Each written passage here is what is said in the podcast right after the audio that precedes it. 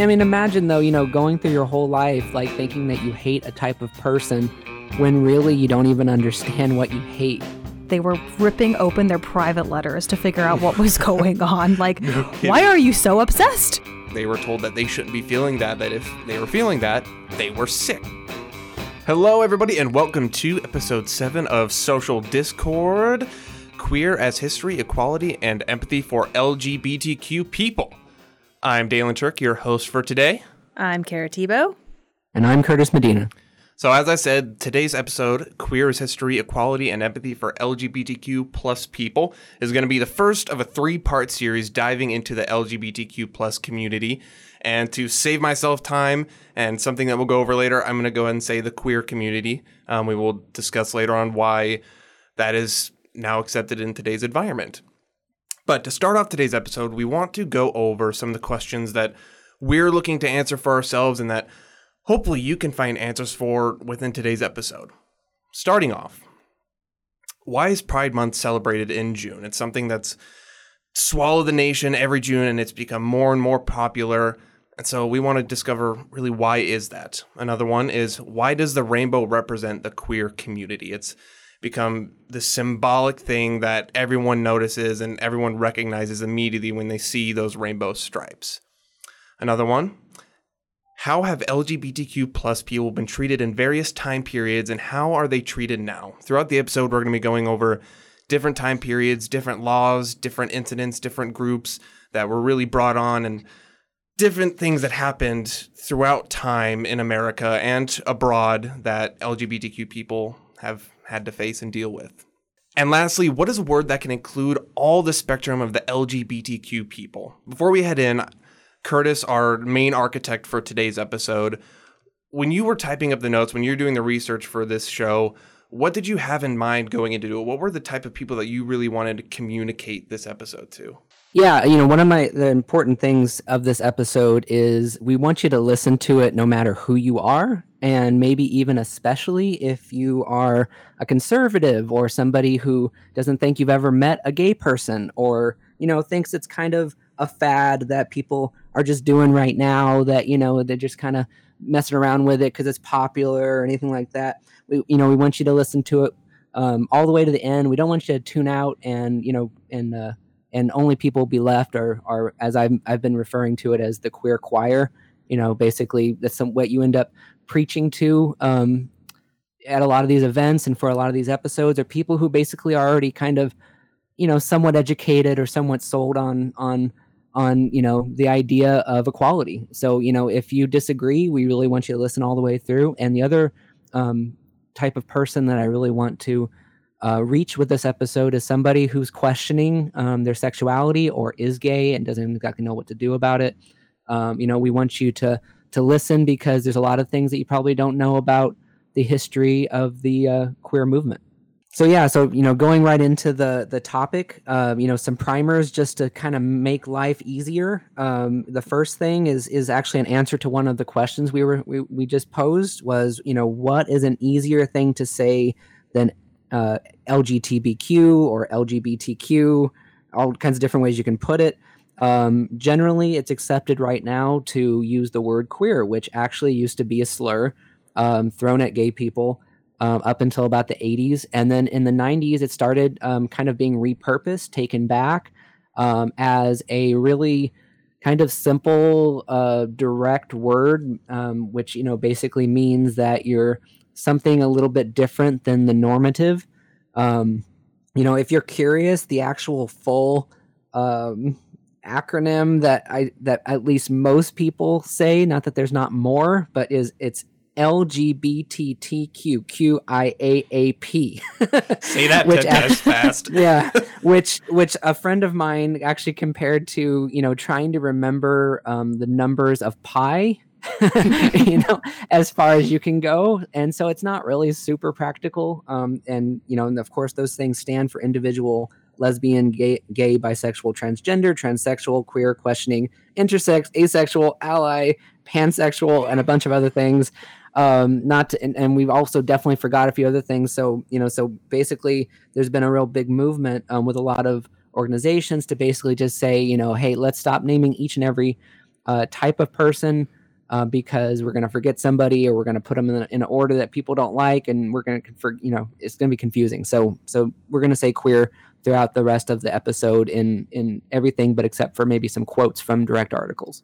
You know it's interesting. The other day there was something in the news and i was talking to my dad about it and he it was something about the lgbtq plus community and um, using the word queer and he asked me he's like you know i thought that was you know offensive. I thought that was a slur. And and I'm like, well, no, it's not anymore. And he asked me what it meant, and I I couldn't answer that. I like I knew it wasn't within the same context that it used to be.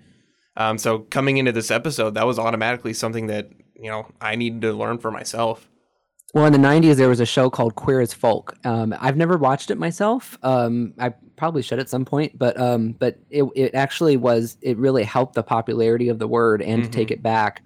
Um, you know so uh, and I, I understand that some people are still offended by the word particularly people yeah. who are older who you know had it yelled at them or whatever um, but you know but it's but it is generally gaining acceptance and i think it's a much easier way to, to go about it mm. and now we have the second generation of the show queer eye as well yeah, we do exactly we do. i forgot about that i love yeah. queer eye it's I such do. a good show and kara do you want to you want to uh, handle the next one yep so our second primer that we've got at the top of the episode um, so the queer movement represents a lot of, you know, related but very unique people. And it seems like a lot of that bigotry and hatred toward the queer movement is typically stemming from confusion for what seems to be an endless, changing, and growing redefinition of what society thought was understood. And if you're frustrated by it as a straight person or someone trying to understand this movement, imagine how hard it is for the person who's questioning themselves and, and trying to navigate this. So we're going to try to define it, break it down, and understand what the average person, queer or not, needs to know to better understand their world.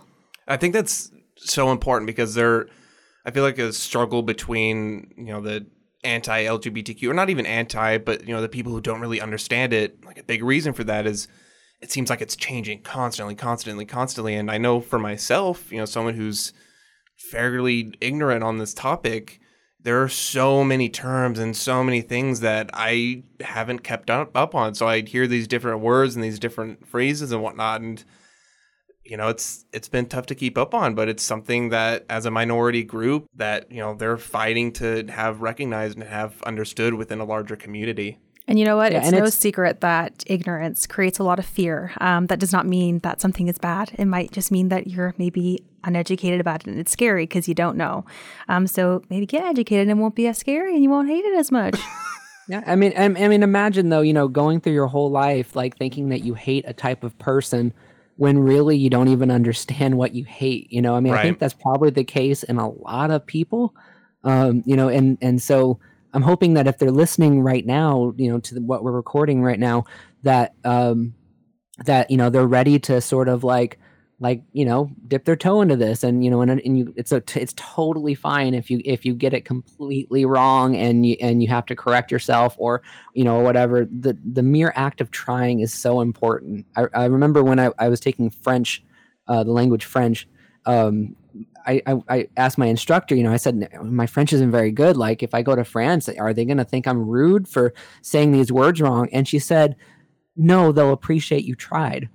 And right. I thought that was so Curtis. Cool. That's funny. That was the exact example I was thinking of. So great minds think oh, alike. Cool. That's such an obscure example for us both to come to, but it's a great one. It works. It, it really works. works. They do. They care. They'll talk to you if you just at least say bullshit. Yeah, right. Can't exactly. speak anything else than that. Not, you know, where where where the local McDonald's at? You know, you know. God damn it, I'm an American. American. food in Paris. You know. I remember when I was in Germany, I was in Munich, and I was so excited to use German. I was so happy. And I go into my hotel, and I'm like, "Hello," you know. Like, and immediately she starts speaking English, and I was like, "Man!" she was happy that you tried. The hollow was, was really good. I was very excited, but that's okay. At least I tried, and that's what we're hoping that you know within the podcast that's something that we can do and hopefully our listeners can do moving forward. But rolling off of that into primer number three, terms change. Understanding of sexuality and gender changes over time. This may mean this could be outdated in a few years, and that's really okay. As a society, we should learn new understandings and actively try to change based on that new information. We shouldn't have to wait for a generation shift for change and progress to happen. Be lifelong learners. And with that, let's begin. Something that we all need to understand is that people choosing to question their sexuality or gender is nothing new. There's this kind of grand idea that it started in the 1960s, but really that's just not true. Queer people throughout the ages, people choosing to question their sexuality or gender is nothing new, but how we treat these people and how their freedom to question have changed many times. Really, how we treat them starts at a very young age, and you know, and with very simple things, and something that we might not think about are two things that kind of happen pretty often, which are the color blue and the color pink. So, Curtis, going into that, can you explain really how that came to be? Yeah, uh, you know, people people generally think you know blue is for boys, uh, pink is for girls. Uh, you know, uh, that that's kind of just normal. That we want we want to know instantly when we see a baby, you know, uh, what their uh, sex is. Um, so a lot of times they'll have you know like a little like the headband or something, you know, that, right. that you know, signifies, you know, what sex they are immediately or whatever. But it's funny because, you know, these things change over time and, and in, in, in you know, your, your parents or grandparents lifetime, it's completely flipped. Uh, in, in the old days, uh, blue was actually the color for girls, uh, and and pink was actually the color for boys. It, may, it was exactly the opposite. And the quote from the article I read um, it was uh, it was from a 1918 article from the trade publication um, Earnshaw's Infants Department said, "quote." The generally accepted rule is pink for boys and blue for girls. The reason is pink, being a more decided and stronger color, is more suitable for a boy, while blue, which is more delicate and dainty, is prettier for the girl. So obviously it's a super sexist statement.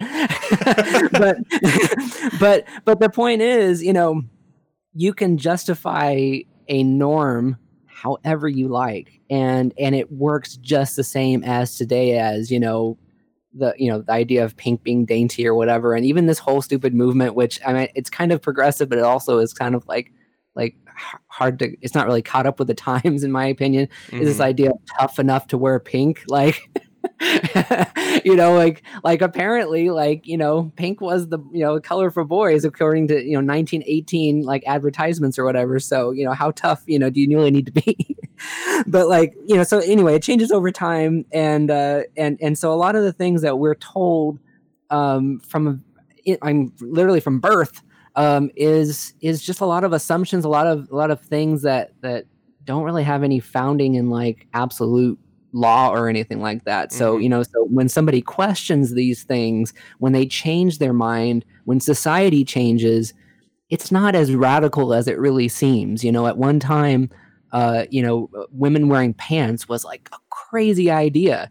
You know, it was it was it was so, you know, inappropriate and and women would get arrested for it and beat up for it you know you know i mean so all these crazy. different things you know so so so first of all like i guess the point is kind of like like drop your whole thing about like oh this is the way it's always been because i'm i'm like willing to bet you that it's not it was after the industrial revolution and in this article it's the smithsonian magazine article um, and it's when did girls start wearing pink pretty straightforward i think this is the same article that you were referencing um, talking mm-hmm. about the 1918 article, and um, it says in 1927, Time magazine printed a chart that literally showed sex appropriate colors for girls and boys according to leading US stores.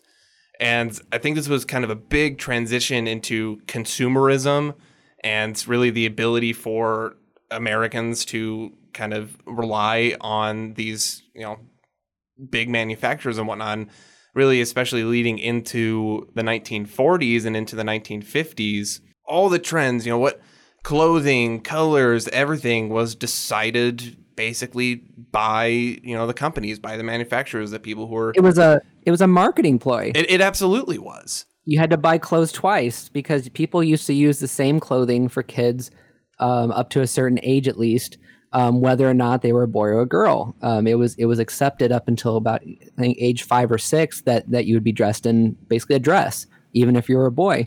And so it was a marketing thing to be like, um, no, you don't want you know you don't want your boy in a dress. You got to you know buy them this this blue you know pair of pants or whatever. So you can't be thrifty and and just use the clothes over again. I, I do want to point something out too, and this is my opinion, but I think it's it's I think it's valid. There's a lot of talk, especially right now in our society, about you know people that are quote unquote like a majority or minorities, things like that. Um, and it, if you look at, we just talked about how, you know, it was a marketing gimmick to change, you know, the colors for your gender. And at some point, the majority of people, which is to say at, at this point, and still at this point, you know, probably straight people, most likely white straight people, decided we're doing it this way now.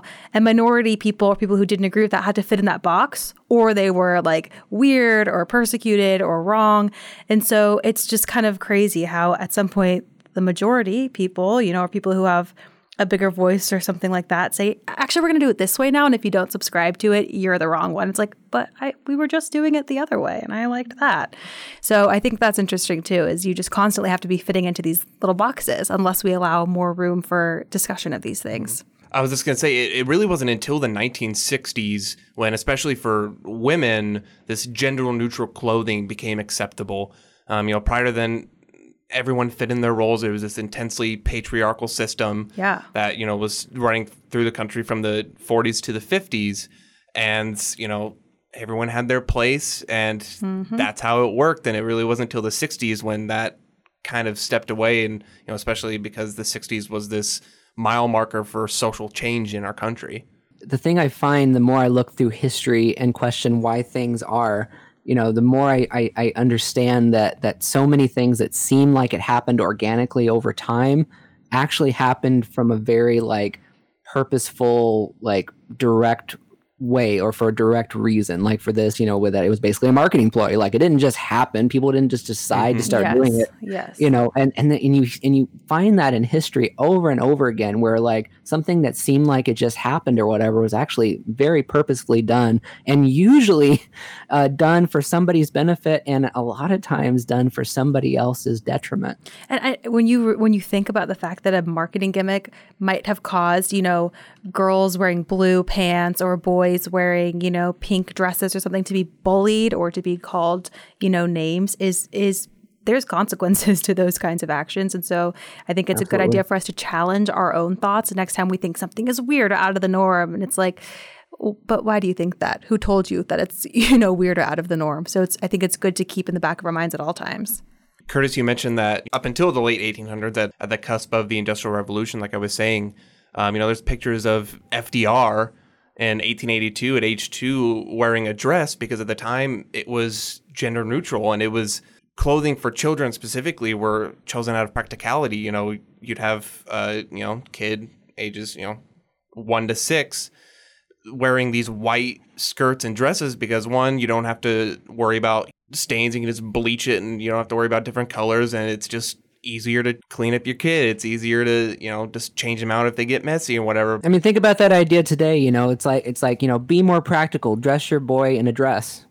you know, just, I mean, like, and the, people would go crazy over that. The key know, perspective like, of that, there was a switch. Was normal, and they talk about it in this Smithsonian Magazine article where they say there was a switch from we dress our children like this out of practicality to where there was this concern that oh no, you know, if I dress my child in these gender neutral or these, you know, quote unquote opposite gender clothing, they're going to turn out to have these, you know, mental issues that were perceived at the time. And so all of a sudden there was a switch where it's not like, oh, this is practical for, you know, my six year old son to wear this skirt, to where, oh, if my six year old son wears a skirt, he's going to turn out to be gay. And that was a huge concern in America, in America because there was this like intense heterosexual normativity that was across the country, and anything that went against that was deemed immoral. It was deemed deviant. And people didn't even, you know, they didn't even read about gay people um, or trans people or lesbians. You know, that that was a that wasn't like it is today. You know, like like they rarely even heard the term, and they may not have even of of uh, of understood exactly what it meant because a lot of times even if it did get written about you know it would be it would you know say something like you know perverts arrested or something like that. It didn't you know spe- uh, specify that you know it was because you know this quote unquote pervert or whatever was wearing you know not enough of the of their of their gender normative like clothing you know there was like a law that you had to wear like three three articles of gen- of your of your appropriate gender normal clothing or you could be arrested in New York City you know like that's so mm-hmm. stupid mm-hmm. but you could be called a pervert for that you know moving off of that so and that actually goes uh, very well into the next section um, of how the community was treated and how various societies thought of them and like I said, there's this intense heteronormative idea that just America thrives on. And to pin it to a point, and granted, the struggle for LGBTQ um, peoples has been one that's been through the ages. You know, like we said, it's not a 20th century issue. It's something that's always been around, and it's a myth that all of a sudden it just popped up. But this heteronormative idea really set its staples in American history, specifically in the American frontier. And I talk about this because um, in this book, and it's written by Peter Boag, it's called Redressing America's Frontier Past. And it's a fascinating quote um, in the book. And he says, on the one hand, in the late 19th century, male to female cross dressing was effectively removed from the defining narratives of the American West in the frontier, and thus the nation. On the other hand, male to female cross dressing was obviously central in a furtive sort of way to the creation of these narratives. And so, what he's saying there basically is there's this intense heteronormative, just masculine, manly man narrative that was created in the American frontier. But really, a large part of that is because of LGBTQ perspective and the LGBTQ community that was really alive and well then but it was just completely taken out of the narrative because it was just so out of the ordinary and really just so not accepted at the time. And our perception of of that time period is really shaped by you know cowboy movies and all that stuff that that even further like you know push the the the very macho like you know narrative that that that really wasn't as true as as it as they you know show and so Peter Boag, what he points out is that basically the narrative accepts female to male cross dressers at the time. And in the book, uh, Peter Boag, he talks about Bernard S. Talmey. He was a New York physician, and he wrote this medical article in 1914 called Transvestism, a contribution to the study of the psychology of sex. And in this article, Talmey met with four different people um, and wrote about their case studies, and one specifically referenced in the book is about this person M. And historians don't know M by anything other than M. And M was a boy, a man who, and at the time during the case study, he was in, I believe, his early 20s. And he dressed in women's clothing. That's what he he didn't identify as a woman per se, and he didn't consider himself homosexual or participate in um, sexual acts with someone of the same gender. He was somebody who just felt more comfortable and more themselves in women's clothing. And actually, um, there's a quote from Talmey that says, talking about when M was dressed in women's clothing, that when so dressed, I can always think more logically, feel less encumbered, solve difficult problems in a manner next to impossible under any other conditions. And so, what Peter Boag goes on to discuss in this book, specifically regarding m- male to female cross dressers, was that there were exceptions made in the sense that um, there were examples of men cross dressing as women in mining towns where it's 216 men and four women. So some of the younger men dress as women so that everyone had a dancing partner or there's examples of that's that's extremely sweet by the way. Like that, that's like the sweetest way for sweet. society to change. You know they everyone just wants to you know have a friend to dance with but it's you know it's similar to shakespearean times when women weren't allowed on stage so you know men acted as the women. Um, but it was really driven by newspapers and propaganda basically where they worked very hard to basically put this idea of cross dressers and put this idea of non heteronormative ways to the fringe, just to the peripherals of the American West, which over time the American West kind of became the example of America, of the United States. ways they did that as well was racializing it. Um, so basically, pushing these acts on um, Native Americans and Hispanics, and really trying to basically keep the you know white Anglo-Saxon Americans in the West, quote unquote, pure.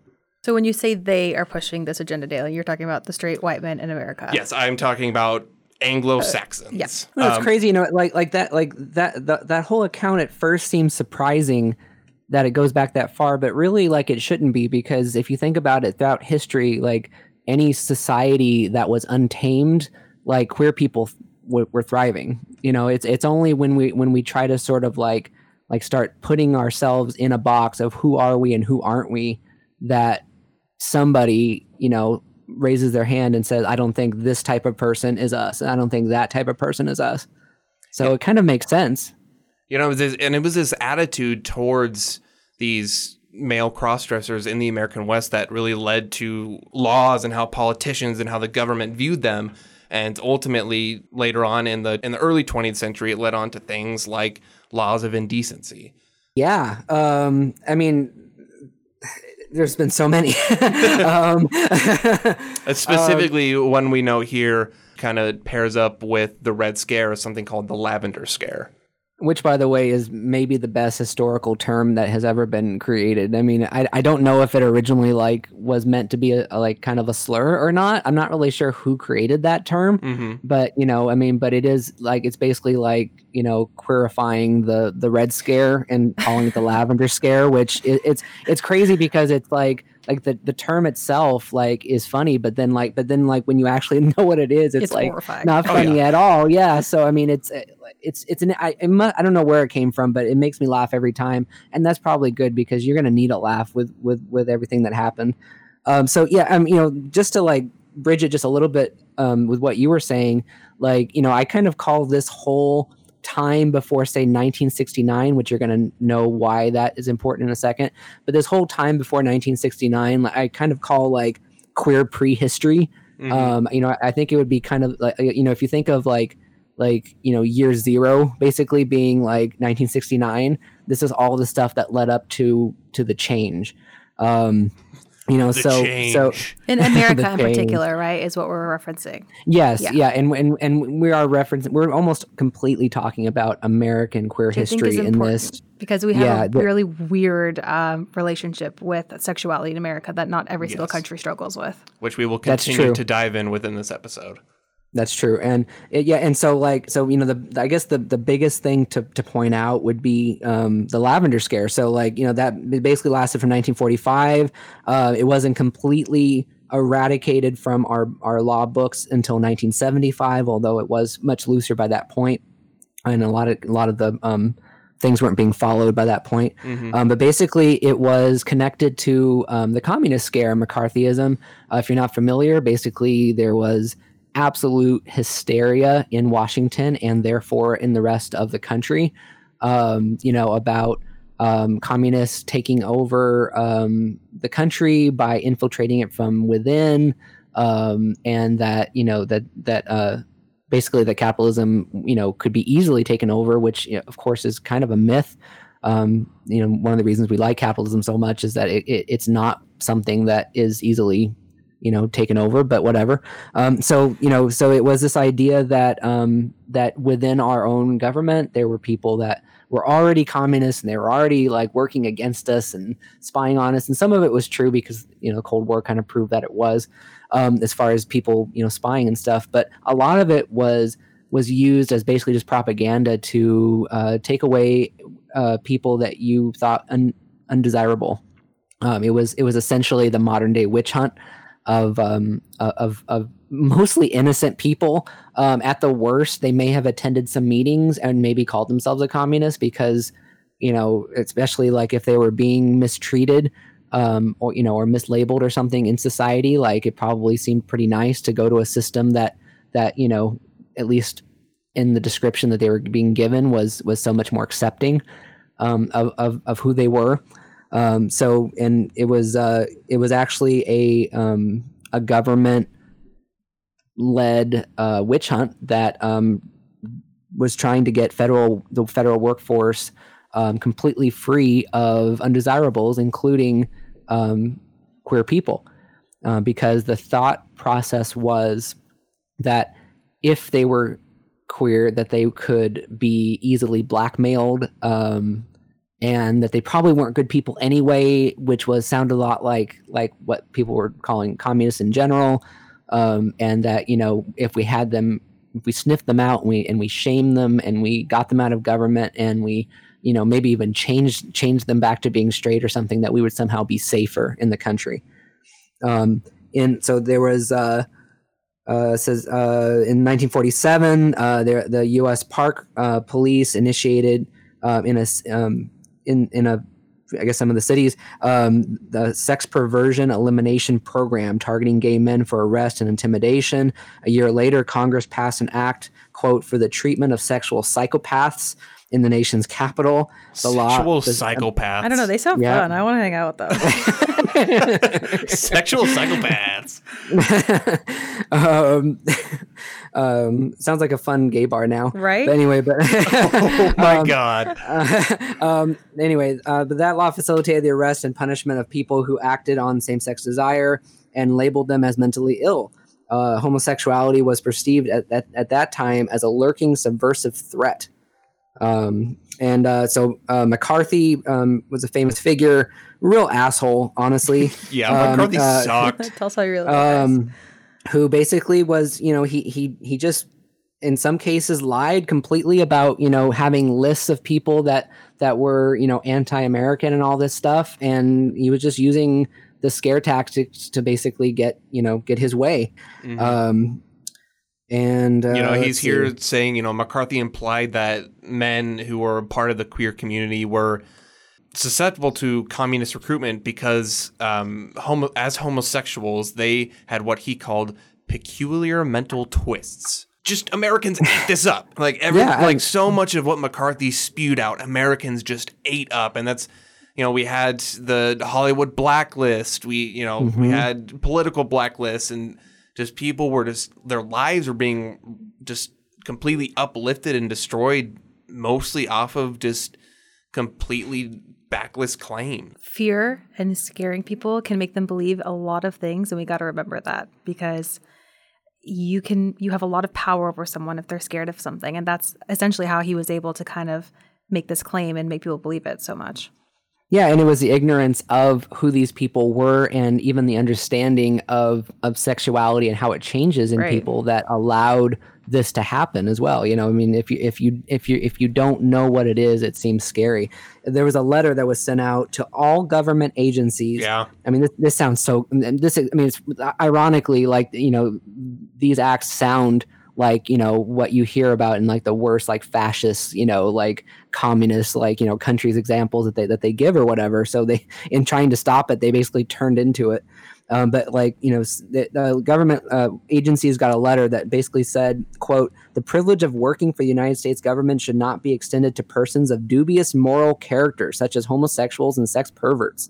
Uh, the confidence of our citizenry, citizenry in their government would be severely taxed if we looked uh, with tolerance upon the, the employment of such persons. So basically, they just riled them all out. You know, they just they just.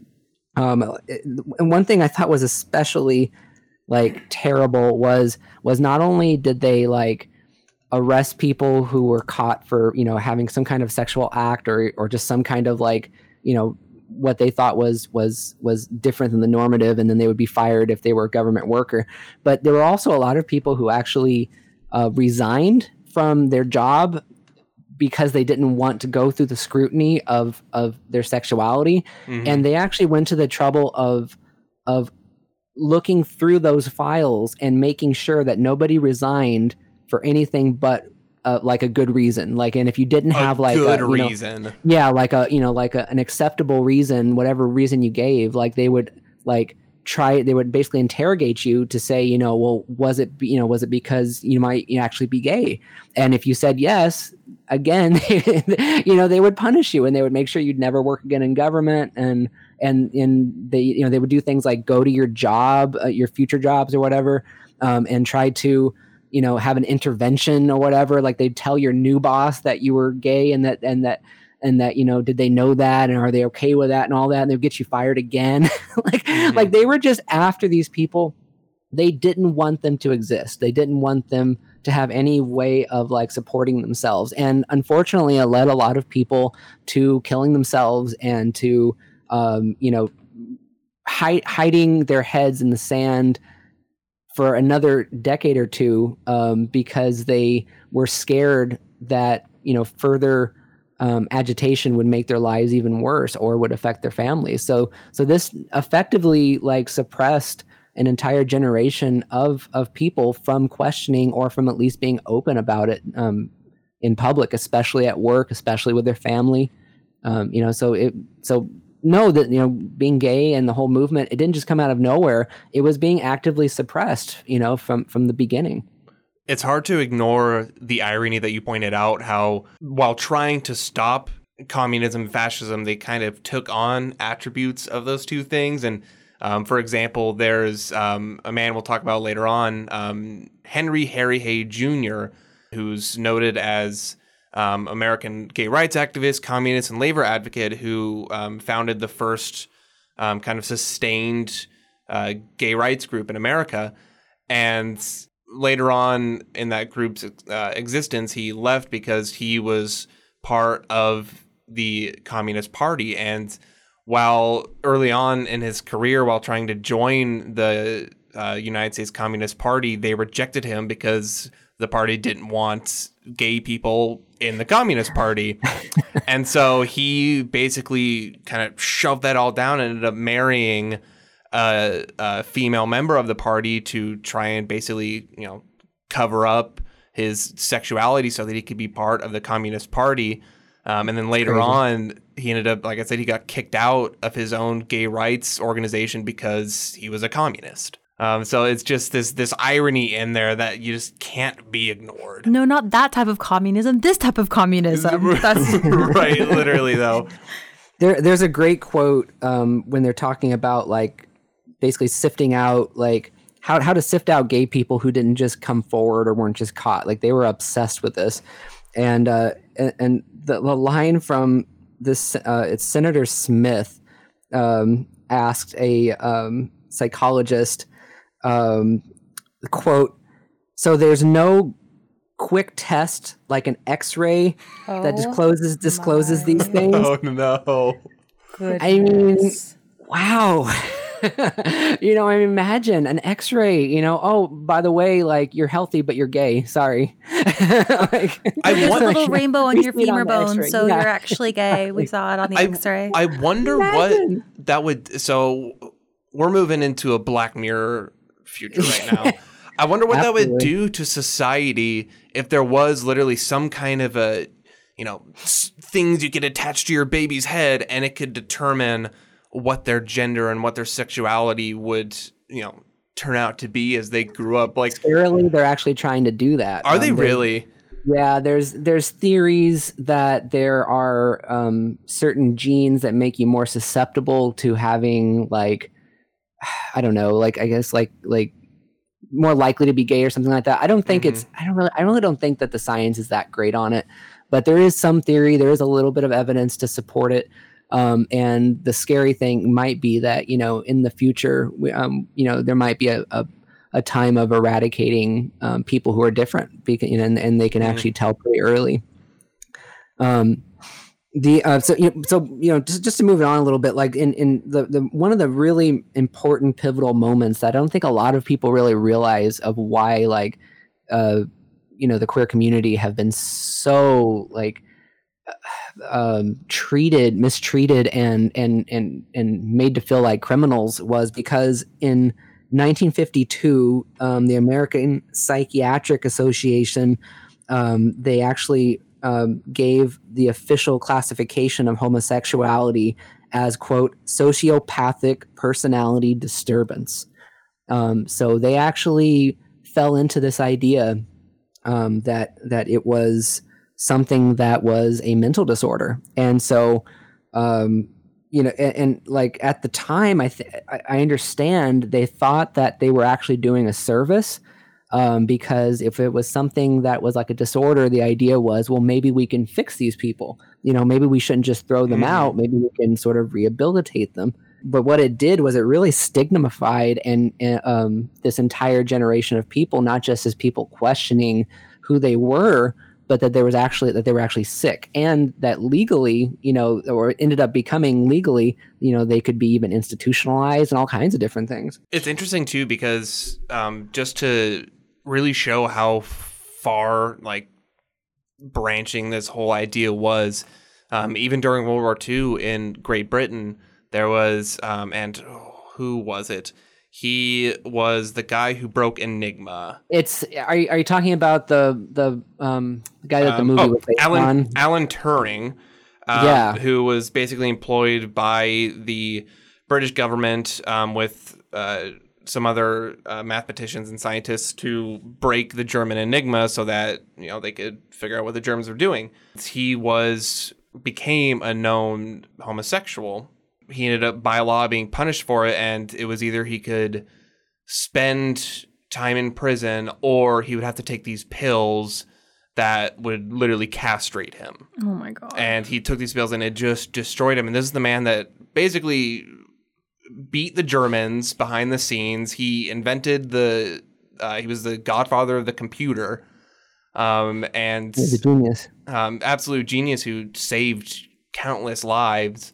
Um, but because he was gay, the company that, or the company, the government that he worked for, and the government that he served, and the people he served, literally took away his sexuality. there and this is documented in the movie The Imitation Game. Yes, by great, the way. Great you- movie. Um, he is played. He is depicted by uh, Benedict Cumberbatch. I think it's important to remember that there are very real consequences for created or artificial stigmas or ideas. Um, the world, unfortunately, is missing a lot of really amazing, smart people because we decided to normalize this hatred and bigotry towards gay people and queer people. I mean, what else is is you know America but like the freedom to sort of be yourself to you know to, Right, to th- right. that you know we understand that having different differences of opinion actually make us stronger. You know, where somebody somebody will have an idea that you would have never thought of in a million years because they're coming from a completely different background. Like, you know, to me that's like patriotism like in a nutshell. I so agree. That was one of my first thoughts when we were doing this episode, um, because I know that there is a lot of um, people that when they think of America that either think of it as a very open place or they think of it as uh, really you know uptight Christian country, whatever. But I'm like. It does seem so American to me that you can be who you want to be and love who you want to love, and everyone mind your own business. And that it's so weird to me that we have strayed from that because I agree, Curtis. It totally seems so American to be able to do what you want to do. It's weird. I don't know. I don't understand how we strayed so far from that. similar around this time in the late uh, 1940s, there was this committee that was put together, um, and they issued a report called "The Employment of Homosexuals and Other Sex Perverts in Government." Which that language in itself is just It's so intentional. like abs- like there's just no care. There's no. It is just straight to the point of like you can read that title and you know what the report's going to be. Exactly. Um, but the government still does that to this day. You know, I mean, every, every bill is. has, you know, it's the, you know, make America great again bill or something. And it's like, well, we'll see. Let's read this. you know, like I'm not exactly sure if Mm-hmm. that title's accurate, but I'm pretty sure I know what it's going to say.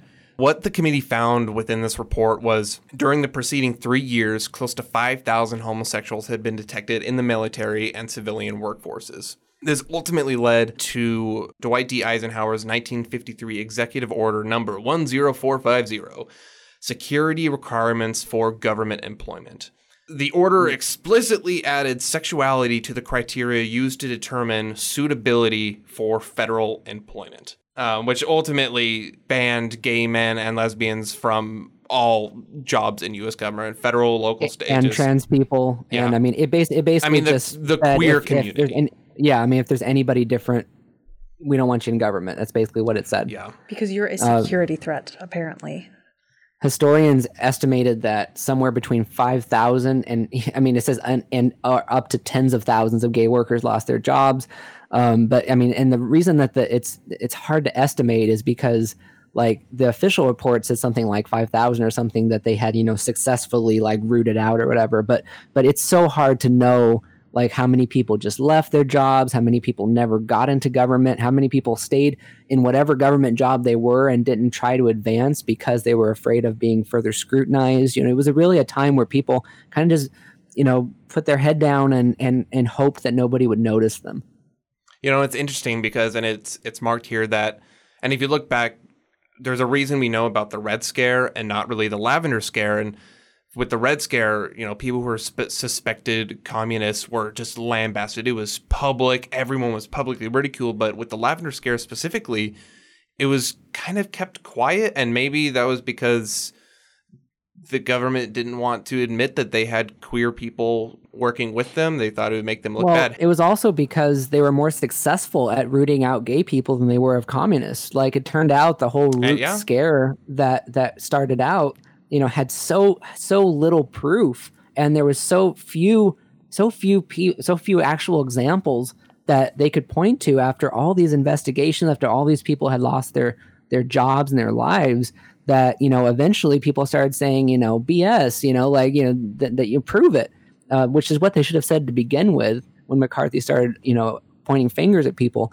But then again there were these queer people who who actually were queer. They were, I mean, they were correct that they were queer. They just weren't correct that that it was something you know wrong about it. And mm-hmm. so they were actually were so successful with it, and that you know, it, it lasted much longer than the Red Scare. You know, really affected the majority of Americans.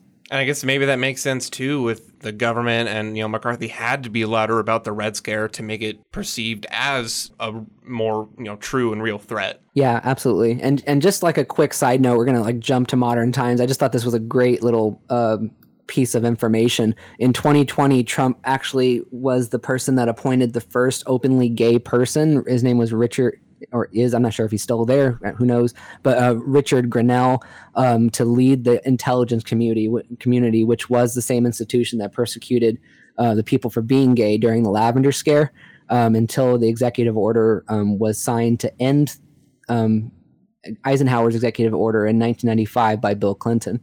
And so, like officially, like the whole thing didn't officially officially end until 1995 when when it was actually like taken out of the books, but up until 1975 at least it was it was somewhat being used in government let's move a little bit into how they were kind of shamed and how they were considered mentally ill from so many different standpoints and so many different people. Yeah, you know, the, one of the perceptions I think from a lot of straight people, um, especially if you were, you know, grew up in the '90s or something, where they had like the "don't ask, don't tell" thing, was basically like, you know, you can be who you are, just don't put it in my face or whatever.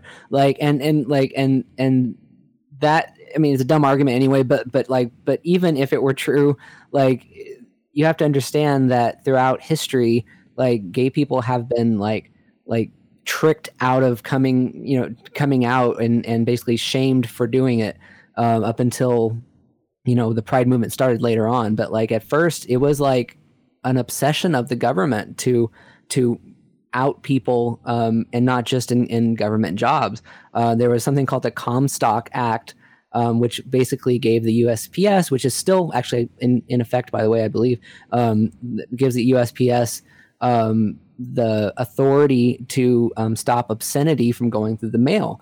Uh, even though it's in effect, the um, the idea of what is obscene has changed quite a bit over time and continues to change.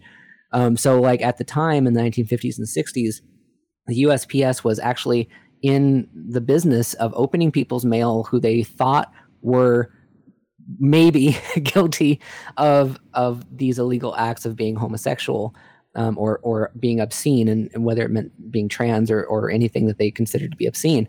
Um, and when they did this, they would actually um, arrest people uh, for sending private mail to somebody else that had something obscene, and they can legally get away with this. That be could you imagine like in today's context, you're a guy sexting with a guy, you're a girl sexting with a girl, whatever, and you can be arrested for what you say in those text messages. Like that's wild. Yeah, it's it's it's you know one of the scariest um, you know possible outcomes that that you know the government um, monitoring you know being able to legally monitor Americans um, how you know outcome that it could happen um, and it's and there's definitely a precedent um, of of them doing it with the mail in a much less efficient way um, and uh, and getting away with it for a long time. Uh, you know, thankfully there were a lot of people that fought against it um, based on ideas of um, constitutionality, um, if for nothing else, um, which which slowed it down or stopped it, and actually allowed um, gay people to a little bit of freedom to um, to express themselves, especially in private, you know, in private mail and things like that. I just want to quickly point out the irony of the U.S. government, you know, making official government documents deeming these people as perverts, yet they were so obsessed with people's sex life that they were ripping open their private letters to figure out what was going on. Like, no why are you so obsessed? I was a little ironic. Well, because for those Anglo Saxon Christians, it went against their beliefs, and their beliefs were often pretty uh, paralleled with the law. and uh, then that little thing called church and separation of state just goes away. Yeah, I mean, so many early laws were made, um, you know, in direct relation to people's religious beliefs, um, which makes sense. I mean, that they would do that. Um, but in America, you know, we're not supposed to. We're not supposed to do that. It doesn't matter, you know, if if you're of the same religion or not. Um, you're not supposed to have jurisdiction over somebody else's private life, um, you know, just because you don't think it's correct.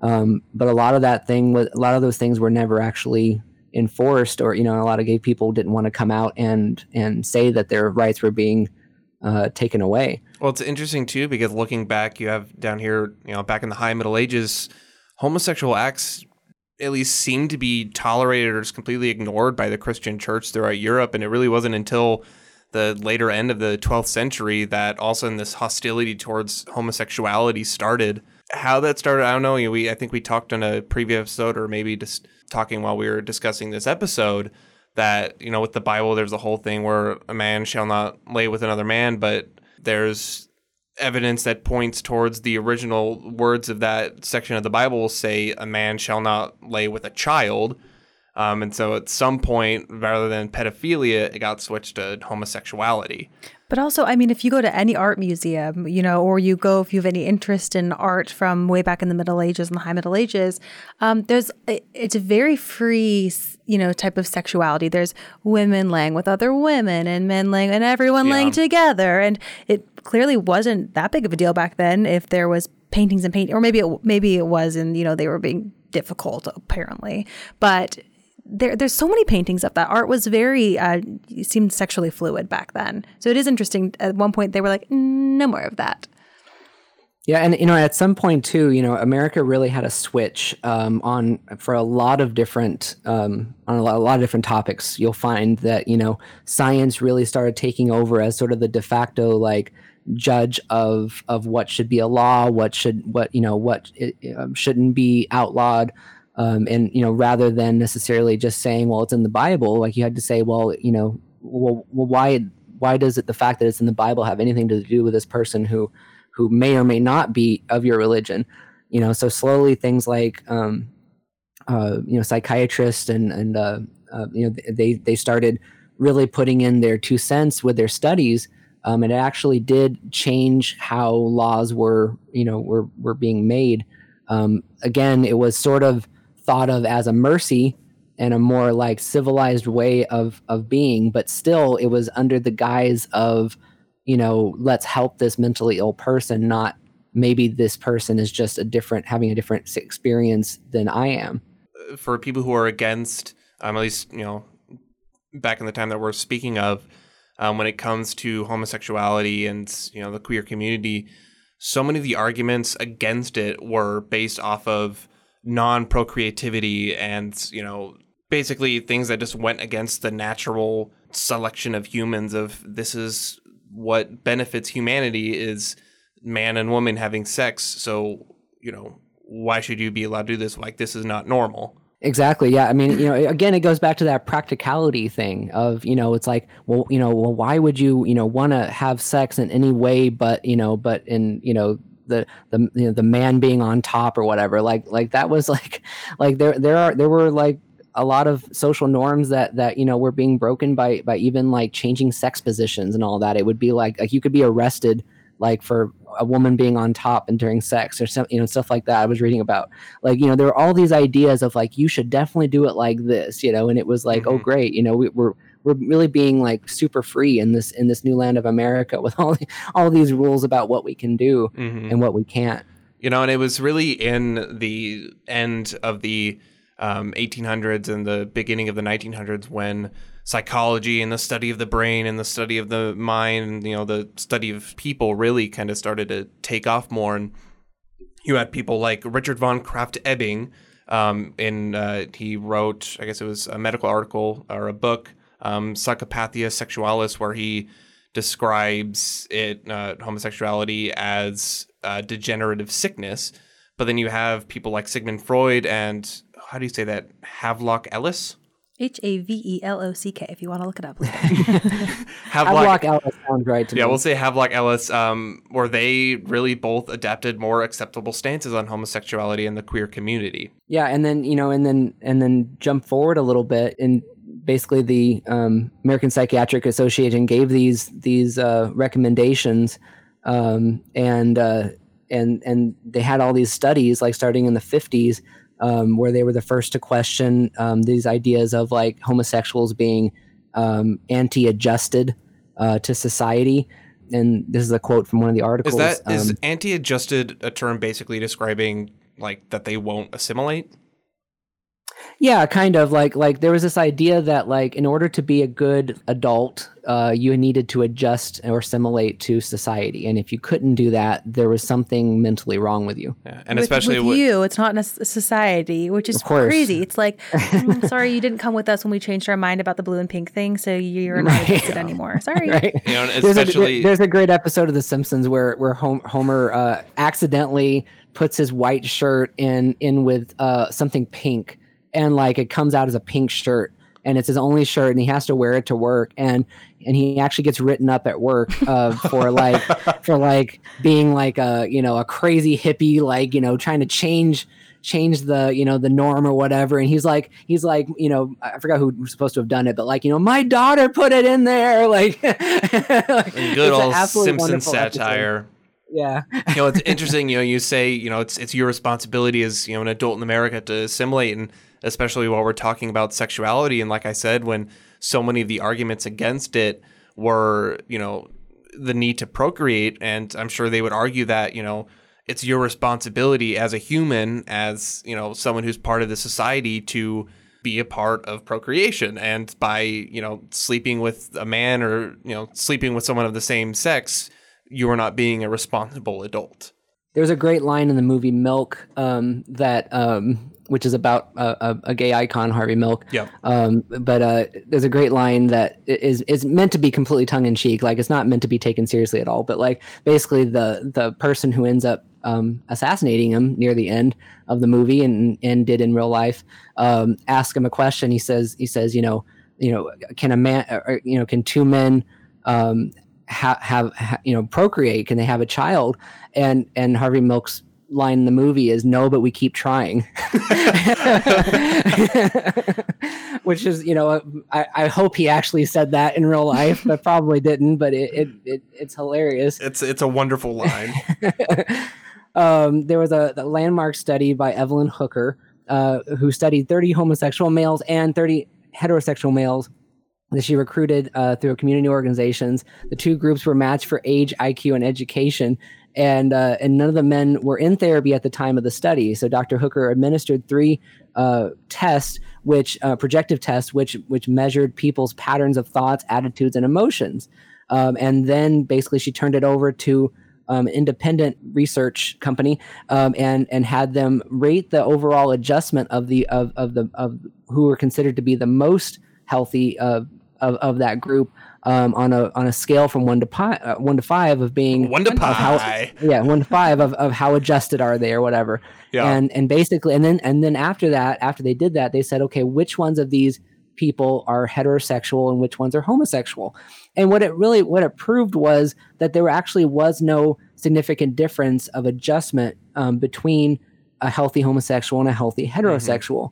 And it was and it was one of the first studies that actually questioned this idea that a lot of people had just taken for granted you know and the test they did they did one called the thematic apperception test, which is that stereotypical cliche thing where look at this ink blot and tell me what you see. And then there was another one called it's literally make a picture story, and it's called the MAPS test, and it's um, people look at a picture and they have to tell a story based off that picture.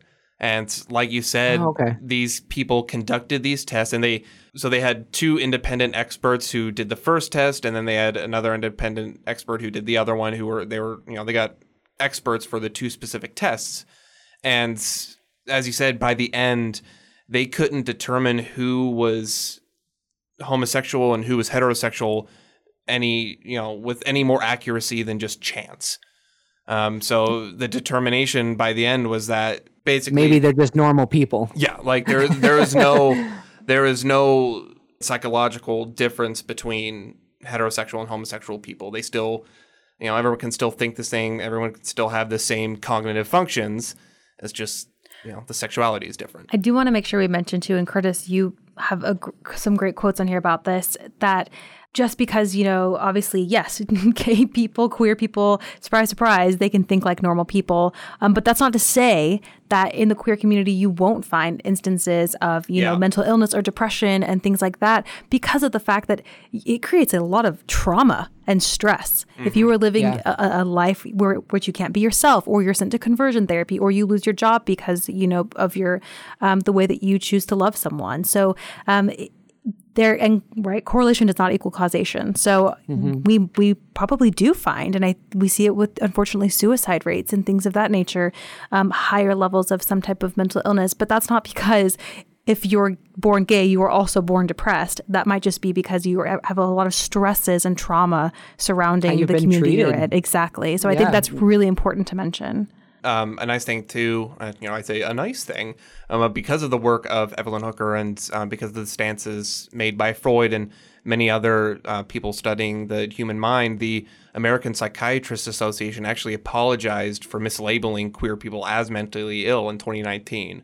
Um, so the fact that they were able to go back and be like, "Yo, we were wrong," Are we really messed up? was and we're gonna we're gonna find that like over and over in in you know what we're talking about today in that like it, it takes a long time and it's probably too late in a, in a lot of cases because a lot of damage has been done.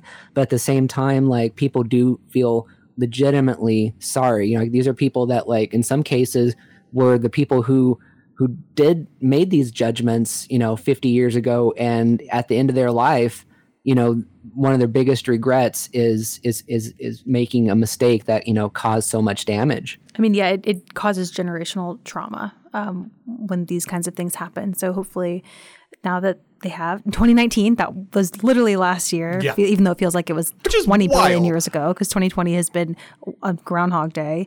Um, that like that that will last a long time. That apology is very important and it goes a long way, but there's a lot more work to do to fix the damage that that caused. They did just go away because of that apology, like you guys were saying. thankfully you know people did start speaking up studies did start backing up what people knew to be true um, who were queer that you know that that there was nothing wrong with them that that they you know that that they basically were just like anyone else And honestly, a big part of that, and we talk about the trauma that some of these people have faced, and some of that trauma and the struggles and the issues that the queer community saw that you know they didn't really have answers for was really something that provoked um, Alfred Kinsey into creating the Kinsey scale. If you haven't seen it, there's a movie called Kinsey, and Alfred Kinsey is played by um, Liam Neeson, and it's a fantastic film. But Alfred Kinsey was an American biologist, actually, and professor of entomology and zoology and sexology in the 1940s. And he his a lot of his early research was honestly on like I think like fruit flies or some kind of a bug. Um, and then he his interest quickly turned into human sexuality, which led him to writing two. I, guess he probably had more books, but the two kind of big ones that are known are sexual behavior in the human male as well as sexual behavior in the human female. uh, basically it it tried to measure a person's overall balance of heterosexuality and homosexuality. And what it really challenged was that you know that that the sexuality isn't simply a binary. And what that means and i'm by the way i did not know what the word binary meant until i was studying for this. Mm-hmm. um, I, I, was my whole life i went out went, went without knowing uh, what it meant. Basically binary means it's either one or the other. It's two things right. by, um, you know and so you know it's either you know male female. That's that would be a binary. That's an example but or it can be a one or a zero just like you get the binary in a computer um, but it can never be anything else. And so that what this really questioned was whether or not it was simply a binary, or maybe could it be sort of a, a gradual um, you know, from from zero to six, uh, you, could fall anywhere on this spectrum. Uh, maybe you know, maybe the maybe nobody or very few people were exclusively one way or the other, and that and and he really went to you know great lengths to to make sure that he would test this out. Um, and there's a great quote that Kinsey wrote saying, um, uh, males do not represent two discrete populations, heterosexual and homosexual. The world is not to be divided into sheep and goats, like meaning there's a lot of animals in, in the wild and that, you know, it doesn't have to be one or the other. You know, we look at all these uh, people who studied sexuality and studied gender, you know, at that time. And from my research of um, Kinsey and uh, the movie that I watched uh, based on his life. Um, when he was younger, he his father was a devout evangelical Christian. Just you know, sexuality was just so so like on the edge of you know life for him, and he was I think he was part of the Boy Scouts when he was younger, and um, you know he would get erections and he would get the urge to masturbate, and he was like literally told to pray it away like you know jesus will take those urges away from you. That's the devil. And so throughout his entire life you know he struggled with this and this is something he would face. And when he was a professor in college he would get these students coming up to him you know asking him these questions. Um, and he just had more and more and more students and he was really kind of lambasted across the entire country for these stances he took on sexuality because both he and his wife were so um, even probably for some people for today's standards, they were so open with sexuality and gender, and especially you know the older generation of the country, they just weren't prepared for that. But younger generations were just eating it up because they you know felt ridiculed for the these sexualities and these you know things that they were feeling that up until that point they were told were wrong. They were told that they shouldn't be feeling that. That if they were feeling that they were sick which is incredibly traumatizing. Um, if once if you grow up being told that, I mean, I grew up in a very uh, strict religion slash cult, and my entire life I was taught that you know it's bad for women to enjoy sex or things like that. Um, if you're taught that your whole life, then when you finally do start participating in that, or when you find that with your partner, it can literally create issues with you and your partner. You can't enjoy that intimacy because you were told it's bad. So we told an entire community of queer people that their views and on sexuality and who they choose to love and how they choose to do that was wrong. So even if they're with their partners and things like that, it it invades the home, it invades your mind, and it's um it's it was it's very intrusive into someone's life when you tell them that. And it was around this time, end of the 1940s, into the 1950s. Um, obviously, we're coming out of World War II, but at the time, there were a lot of younger people moving into cities. And a part of that was just coming back from the war, wanting change. They wanted to go and you know look for opportunity, especially um, because during World War II, you know, they had to make all these big factories in these urban areas, and that was where work was. So you get these soldiers returning, and you know, with city life came vibrance, came you know bars, dance clubs, all this stuff, and with that it came it brought on a visibility for the gay community. Um, ultimately, and opinions, scrutiny and opinions, yes.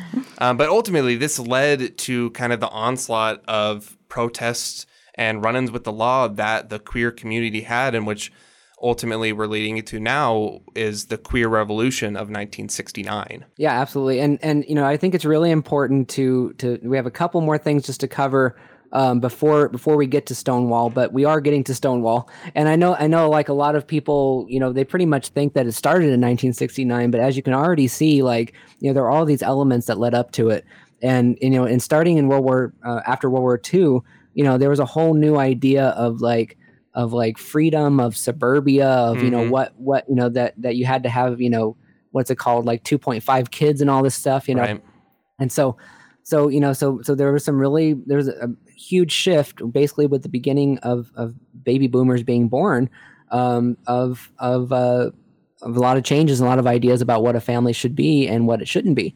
Um, and at the same time, you know, you had a lot of gay people that were, um, you know, t- that took part in World War II, that were, you know, that were secretly in the military, that you know, that that were just as proud as anyone else to be American.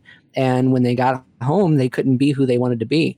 Um, you know, so for example, uh, and yet and yet they tried though. And for example, mm-hmm. like in so in you know er, uh, one of the earliest examples of of you know gay people basically being proud of who they were and sort of like congregating without without much um, you know shame um, was in New Orleans starting in 1959. There was a thing called the Gay Carnival, which actually still goes today and actually is still celebrated today, um, where these were, were these elaborate balls that that uh, the queer community would throw. And what was great about it was they actually figured out that they could hide amongst Mardi Gras.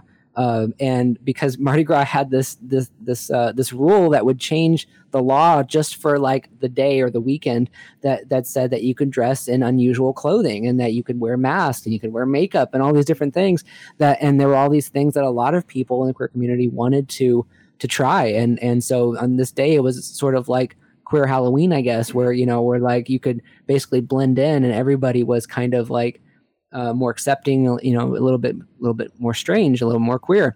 Um, I, that's so, like one like, of my new favorite fun facts of like stick it to the man of yeah. like okay well we're gonna do your parade but we're loving it the whole time. Like right. I love that so much. I'm so happy I know this now. And, and so and so that went pretty well for a couple of years and and then in uh, 1962 uh, the, the, the Krewe of Yuga's ball was raided by police. Um, 98 people were arrested for disturbing the peace, uh, probably because because they were also you know queer, and and that's probably what really was being called out on. Mm-hmm. But not, um, not necessarily loud and rambunctious, you know. Right, right, uh, and uh, and and uh, and, and basically it kind of broke up the public um, viewing of of these balls for many years but these things were still being done um, in private at people's private houses from then on it became mm-hmm. a yearly tradition there's a great story about um, i guess one of the bar owners named miss dixie um, uh, heard that that all these people had been arrested um, um, for you know, you know 98 people had been arrested. And she actually took she she took all the money out of her till and and went out and bailed them all out is the story that is how the story goes. Oh yeah and say, saying something like that she couldn't have her boys like like you know in jail or whatever. And like i just thought I just, that that image of somebody like opening one of those big uh, you know, cash registers and just pulling the money out and like, you know, taking it down to the to the jail to I'm to, gonna to save my get everyone out. Yeah, like that was just like you know so cool or whatever. You know, so anyway, that was one of the first examples of, of it happening. Uh, in San Francisco, police raided a uh, raided a place in 1969 on uh, 1965 on New Year's Day. Uh, costume ball that had been formed by the newly new it was the newly formed Council on on Religion and the and the Homosexual. Um, uh, officers sought to photograph all the intent the attendees, and they ended up making two arrests. But the crazy thing was, you know, they are they photographed them in order to like like put them sort of like in a you know like a, a list or whatever. They're always trying to make people into lists. Mm-hmm. Um, and, a good way and, to divide them. Yeah, and it was a great and, there was a great quote in this article talking about it where they said, you know, like like you know we get that these bars were like kind of crappy places. They were seedy you know they were like they were kind of like where you really wouldn't want to be unless you had to be. And and but what they said was that that even though they were like this they ended up being like our homes because mm-hmm. they were they, they were a lot of them were thrown out of their homes. And so sometimes these bars were even more of a place that felt like their home than their actual home and they said quote for police to invade these spaces really fought against the notion of any kind of self-determination and safety for us i mean essentially it pissed them off mm-hmm. you know mm-hmm. it was it was sort of like like their their last refuge and and it was constantly being um, you know raided and and and attacked by by the that day's police Um, 1959, a group of trans transgender women, lesbians, and gay men fought back against police uh, harassment in what what turned into a melee outside Cooper Donuts in downtown Los Angeles. Um, this was believed to be the first uprising against police harassment. So this is actually the first time they fought back. So you're kind of starting to, mm-hmm. you know, see you know see the government kind of bubble. Um, or uh, excuse me, uh, fighting back against the, the government starting to kind of bubble. Um, and I just 19- want to say, um, yeah, and you touched on earlier, but the reason we're diving into this stuff that really not many people recognize when it comes to gay rights because there's so many people that reference, you know, the, the first brick that was thrown at Stonewall, and that's the start of, you know, the fight for gay rights in America. Um, but far before that, you know, there were people that were fighting. There were people that were taking stances, starting groups, and you know, it, it started, you know, with even small things, you know, even just small acts of defiance, you know, where they were having these parties and they were having these parades, you know, against the, you know, the will of the government. Um, and so it's, I, I'm just saying this again to reiterate that Stonewall was not the beginning. Stonewall was, you know, was kind of a, a landmark. It was a catalyst. Um, but the fuse was lit far before. Mm-hmm yeah nothing comes from nothing you know yeah. there's there's all there's always there's always stuff that led up to whatever you've read about um, if you've had the privilege of reading about it um, which most people haven't um, and i think even a lot of like gay people uh, or queer people um, you know don't really know how far back a lot of these things mm-hmm. went it's um, interesting you know, too because um, with you know we're talking about these extravagant parties and these you know New Orleans parades and all this and it even started in the in the Roaring Twenties, the 1920s, for example, and to show that you know it spanned across the country. You know, we're talking about San Francisco, Louisiana, and it even spans races. Um, basically, so, you know, they were being picked on too. You know, I mean, they were being mm-hmm. being really singled out by by police and by and by you know governments and all that too. It wasn't being, necessarily I mean, hunted down. Yeah. yeah. exactly. They weren't. You know, they weren't being left alone. So you know, it, it like it's it kind of goes to say that you know that had they been a little smarter, they would have just kind of let them be and probably would have taken much longer for any kind of revolution to happen. But mm-hmm. because they kept pushing and kept invading and kept, you know, hunting people down, making it impossible for them to live the way that they wanted to live, you know, then it it, it started boiling over. Well, and I really quickly want to say too, I I have some some straight people in my life I know that like to talk a lot about, well, why does there have to be quote unquote safe spaces for, you know, queer people or why are there queer clubs? Like, shouldn't there be straight clubs? I'm like, everything's a straight club. Like we just mm-hmm. we just listed off exactly why. So it's easy to make jokes about safe spaces or, you know, well then we're gonna have a straight club or whatever. But um straight hetero, you know, straight people made it so that they nowhere was a safe place for these people. So this is why. We're telling we're explaining right now why it was extremely important for these individuals to be able to have a community and feel safe because we didn't let them feel safe. Right and I, and I hope that you know gay bars and gay organiza- organizations stay around for all of time. Um, you know there's a lot of evidence that actually they're they're being less frequent and less used now um, but it's actually a good thing because it's actually a sign that that gay people are feeling um, more part of general society and and they're being accepted in in a, a wider variety of um, you know of, of bars and stuff but you know the other reason that a lot of people even in modern more accepting times go to gay bars is because they want to meet people who uh, you know mm-hmm. they, they they might date they might have sex with you know just like straight people do but if you you know if you imagine as a straight person walking into um, a bar and like you know 10% of the people that you're even attracted to even have the possibility of being into your yeah. sex you know i mean like like you wouldn't you wouldn't go to that bar because you wouldn't have any any chance of really striking up a a meaningful relationship you know so it so it kind of cut through some of some of that stuff. It was also protective. It, you know, yeah, it, it, was, it, it, it was exactly. It was, dangerous. if, for a gay person, if a gay man goes up to a, a straight man and, and hits on mm-hmm. him, and that guy doesn't take it very well, that could end mm-hmm. uh, very violently. So this was exactly. quite literally, yes, a safe a safe space to go and enjoy yourself and, and date people. Um, I mean, you look at you know modern times once again to translate it to something that we deal with today: dating apps. You know, you've got you know apps like Grindr that's specifically made for the I gay heard, community, which I, I, don't know how popular Grindr is. That's just like the first one I could think of. It's I- I really, don't- really popular. I don't know if this is a, if I'm making this up in my head, but someone told me, I guess I could Google it, that there's an app for a lesbian woman called Blunder. so it's Blunder Grindr.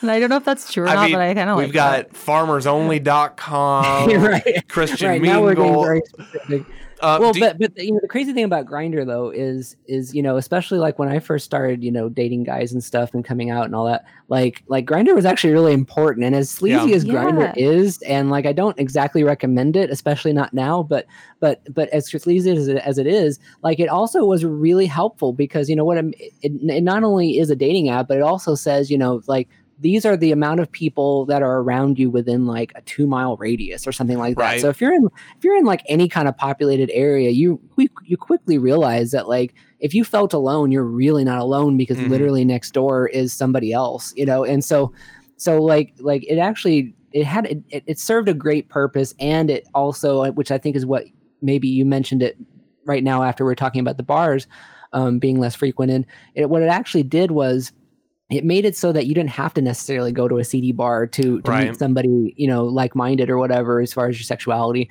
Like it meant that you could, you know, you could be anywhere and and you could find out, you know, that there was somebody that was like you that you could talk to, that you could go on a date with or whatever, that you know, that was really close. And and and that was really important to me when I when I first started questioning all that stuff. when you look at even um like how you know people in the queer community feel like you know they it wasn't safe to go out and they had to you know go to these seedy places and you know kind of had to stay in the darkness. And you look at for example a movie like Philadelphia how because Tom Hanks's character had to you know go to these seedy places to you know I mean quite frankly enjoy sexuality and be with a partner he ended up contracting HIV um, and so, you know, throughout all of this, it's just this dangerous thing that people of the queer community had to deal with. But it's places Yeah. like these bars and places like these parades and these house parties that they could go and and feel safe and you know have a place to express themselves amongst their peers. Um, yeah when you when you cast somebody in the shadows and you make it you make it something that is, is like you that you judge as being wrong or whatever like you're you're automatically making it worse. Like you know if you if you stigmatize something and you make them do it in secret something that for which feels natural that they're going to do no matter what you do you make it so much worse. You know i mean? Like i i would think that like like if you were a parent of a of somebody who was gay um, or let's just say queer a parent of somebody who was queer um, you know you would feel so much better now that your child could you know instead of having to go to a seedy bar to meet somebody that they could fall in love with that you know they might just talk to somebody on campus or they might just talk they might just be at a you know at a at a coffee shop or something and they and they would see that somebody was right next to them that could relate to them or whatever like they didn't you know it's like that would be such a comfort uh, I would Mhm. think to to any parent and you know so if you're if you're out there and you're dealing with that like like you know you should really look at these things as technology or whatever as like a real help and not be like oh you're gay. Well i'm definitely gonna take your phone away or whatever. Like you know, like you're Yeah. making it so much worse because you know it's like you're you're you're you're basically telling them you have to hide this from me. You have to you know uh, do this in possibly a place that's not safe. And that's not what most parents want even if you're not all for the whole them being queer thing And I, I think it's important to remember too, if you you know you your religious beliefs or whatever you don't agree with with the queer community and their lifestyle or who they choose to love, um, and you want to kind of talk about this, well, just don't shove it down my throat. Um, that that just remember that that doesn't work both ways. By by saying that, by saying just don't let me see it, don't let me know about it, that completely makes someone unable to talk about it to show who they are. So that does not work both ways. Unfortunately, you know, in order for someone else and for you to have your beliefs, someone else also gets to have their beliefs. So let's try to remember that when we try to, you know, tell someone, well, I just don't want to see it. you know, there was a phrase that really made a huge difference to me when I was trying to come out, um, or I was considering whether I wanted wanted to go that route because at the time I kind of liked both men and women, and so like, so th- the phrase I heard, I don't remember what I heard it in, but it was it was this idea of guilty by omission, and it was this idea that you know even if even if you don't exactly lie about it, that by completely omitting it from your life, you are guilty of lying, you know, to yourself or to other people just by simply not saying anything. And that really made a huge difference to me um, because you know for a while I was like, well, maybe I'll just like try to figure this out, or you know maybe I won't tell anybody, and all you know all this stuff. And eventually I was like, wait, like why am I feeling guilty? And it was because of that. It was because you know it by not saying it, it still was a lie. And so by not talking to somebody who is gay, like like you're you're essentially doing that to them. I uh I just watched this movie called Come Sunday, and it was okay. Um, but it, it's basically just taking a hard look at the literal readings of the Bible, and um, it's you know following this priest or pastor. I, am sorry, I don't know Christianity, and um, he's just struggling with what he's been you know preaching for the past 20 years. But um, there's kind of like this side story about um, the person who plays piano in his choir, and it turns out that he's gay. And you know he's struggling with it because he know he's sinning. He knows you know god's to send him to hell for being gay. And and the priest you know comforts him by saying being gay and doing gay are not the same thing and so as long as you avoid doing gay then there's a chance that you can get into heaven or whatever um, oh. it was it was a very interesting stance that like I had never. That's, that's really the Mormon of. Church's official stance. Is it really? You can you may have gay thoughts. Well, you shouldn't, but apparently you can, as long as you don't act on them. And we, they encourage you to marry a, a man or a woman, regardless of whether you're attracted to them. That's the official stance. And I just want to say, my personal opinion, um, God wants you to be happy if if mm-hmm. that's you know if if you're if you're someone that is in religion and you are religious and you know you believe in a higher power um, just take a step back. And I don't think that they want you to be miserable. So don't. it's not, no, that's not fair to tell someone that they can't be happy at all, in my mm-hmm. opinion. It's interesting too because it's especially in the 60s um, and I guess previous time, it seemed like um, especially local and state governments really tried to kind of protect their white suburban uh, well, of communities. course they did, Dalen. Yeah. They were the voters. From, from even just seeing or witnessing, you know, this just you know this terrible you know queer community and the acts that they're partaking in, um, which um, Curtis, I'm hoping you can dive into more. Um, was especially took place in Compton's cafeteria right in 1966. Yeah, absolutely. Uh, you know, I mean, the whole idea of, of suburban life was to get away from cities too. I mean, so you know, so it was sort of like like it was like a roundabout way of saying get away from people of different colors, religions, mm-hmm. sexualities. Like you know, so so because I mean, yeah, especially uh, when urban life became synonymous with you know black, evil, right? Or the city's or, evil. Or, or just different. I mean, I just yeah. say just different. Just I mean, different, you know, yeah. you can kind of just pick, you know, pick one at random, and it was it was something you were trying to avoid if you were moving to suburbia in a lot mm-hmm. of cases. Um, you know, but anyway, but in, yeah, in 1966, uh, Compton's cafeteria uh, had a riot, uh, and it, what this one, what's really interesting about this one um, is it's one of the first um, riots led by um, transgender women, um, drag queens and and to a lesser degree, um, you know, lesbians and gays as well, and bisexuals as well. Because but it was really led by them. At the time, there was still, even within the queer community, there was this still kind of a division between trans people and you know, gay and lesbian people, right? Yeah, I mean, it, it, it was even even to this day. There's there's disagreements. You know, I mean, it's it's sort of like like you know these people are related in the way that they're being you know unfairly persecuted or treated differently or whatever and then it's kind of sort of related in that it's like sexuality and gender but really you're talking about a whole spectrum of people that sort of just banded together um, out of the need for it and, uh, and mm-hmm. at least up to this time you know there was there was there was a still a huge division on what they thought they should do what they you know whether or not they wanted to to all do it together or or to do it separately and and so what they did was they they they destroyed this this cafeteria. Um, the, a lot of these people uh, had been forced, um, trans people and drag queens had been forced um, into sex work because they couldn't get any other work. Thank you, mm-hmm. government.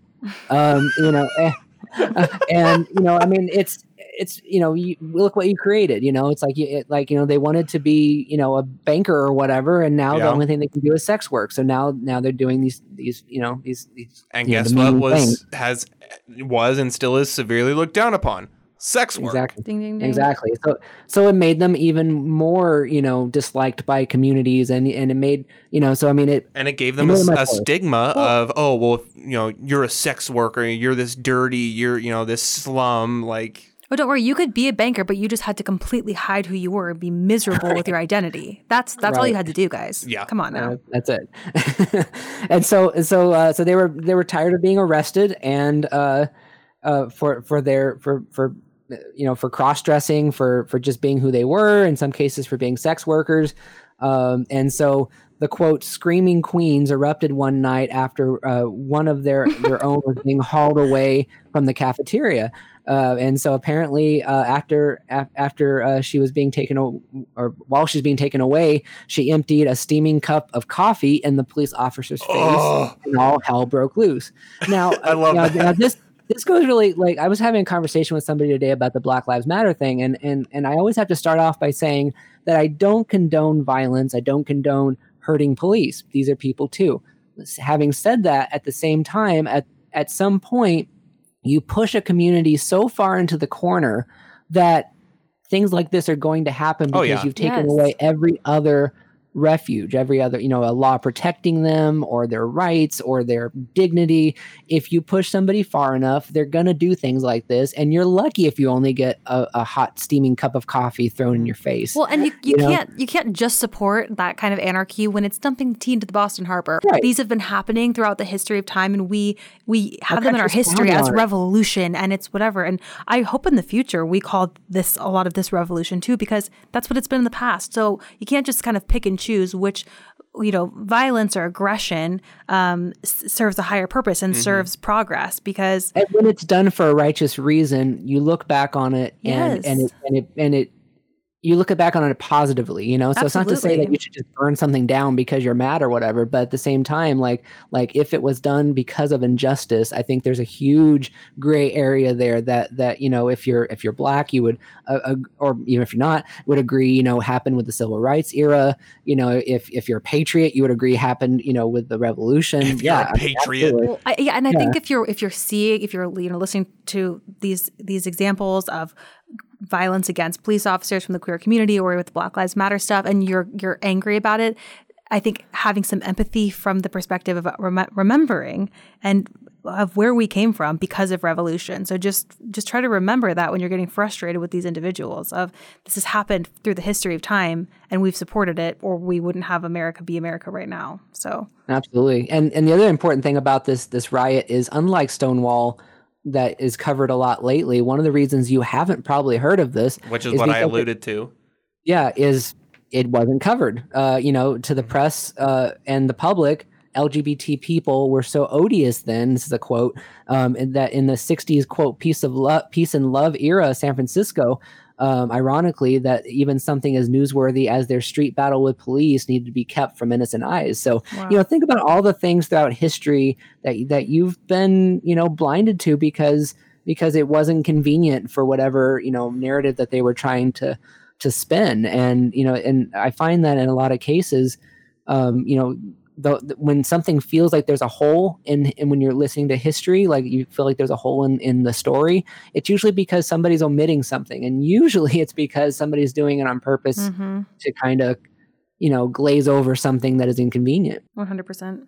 And so then there was also the Black Cat Bar um, in Silver Lake that was raided just after midnight on New Year's Day. Which you know, if you eh, what's what's up with New Year's Day and like raids? Like, I mean, gosh, don't they want the day off? Like, uh, uh, The top of the year. Yeah, We're gonna start it New off year, strong. new raid. Let's go, boys. the New Year resolution every year. You know, like I mean, gosh, uh, uh, 1967, police beat patrons and arrested more than a dozen people. Several weeks later, hundreds peacefully gathered outside the bar in a protest, um, and it was a seminal turning point in the early gay rights movement. Um, I, I think Silver Lake is in L.A., but I I'm was not just actually gonna sure say, about it's it? it's very Yeah. it's very interesting um you know going over these different incidences that happen you know kind of progressing through the 60s how you know we look at them and more and more and more it's starting to look like a movement you know Yeah, you absolutely. see this Yes. momentum build and you see this kind of collective ideology and it's just building more and more and As you can see, it builds and the fuse get, gets shorter and shorter and shorter as it comes closer to the catalyst of Stonewall. And that, folks, is where we will pick it up in the next episode as we take on Stonewall and the aftermath that follows. Curtis, Kara, do y'all have any plugs for today's episode? Yeah, uh, I, I have been wanting to plug uh, the NOLA Drag Tours. Um, it's it's a tour that I took in New Orleans that was really interesting, and it, and even though we didn't get uh, any information for this episode uh, from that from that tour, um, I it definitely got me interested in in all uh, queer history and the history of women and sex workers um, in New Orleans. And uh, it's a lot of stuff that's not in the history book. So I highly recommend if you're in New Orleans, check out NOLA Drag Tours. Or, and if you're not in New Orleans, check them out online. They even have a podcast where they'll tell you the other side of, of history that just doesn't get reported. Yeah, I think um, don't stop here. You know, with our podcast, this is just a snippet of, of what there is to learn and to talk about. Um, it's our responsibility to educate ourselves. So if you find anything interesting, keep on digging or let us know if you want us to expand on it. Curtis, going off of that, can you tell the listeners what we've got coming ahead? We've got a big series in front of us. Yeah, I think when we started this off, we uh, we originally said it was going to be three episodes, yeah. and and and that was kind of naive of us all, I think, because uh, because you know after we started digging into the topic of of queer history and the trans movements, um, and uh, we we realize it's a huge huge topic that uh, that actually um, needed a full treatment and and often kind of gets um, sort of cut down to just the the Stonewall and that and that was basically it and then nothing has happened mm-hmm. before or since. So yeah so the next two episodes are going to be um, on Stonewall which is uh, coming up next. And then the episode after that is going to be everything that happened after Stonewall and the modern pride pride movement after we're done with that, we're going to switch to another three part series that's going to be on the trans experience um, and, and uh, on what gender means uh, to the trans community. Awesome. So stick around. Let us know if there's anything that you want us to cover specifically moving forward. Uh, but with that, we'll talk to y'all in the next episode when we cover Stonewall. Thanks, everyone. Thank you for listening to Social Discord, part of the Podcast Without Borders Network. You can get a hold of us by sending us an email at pwbnetwork at gmail.com. You can also check out our website at podcastwithoutborders.com. Thanks for listening.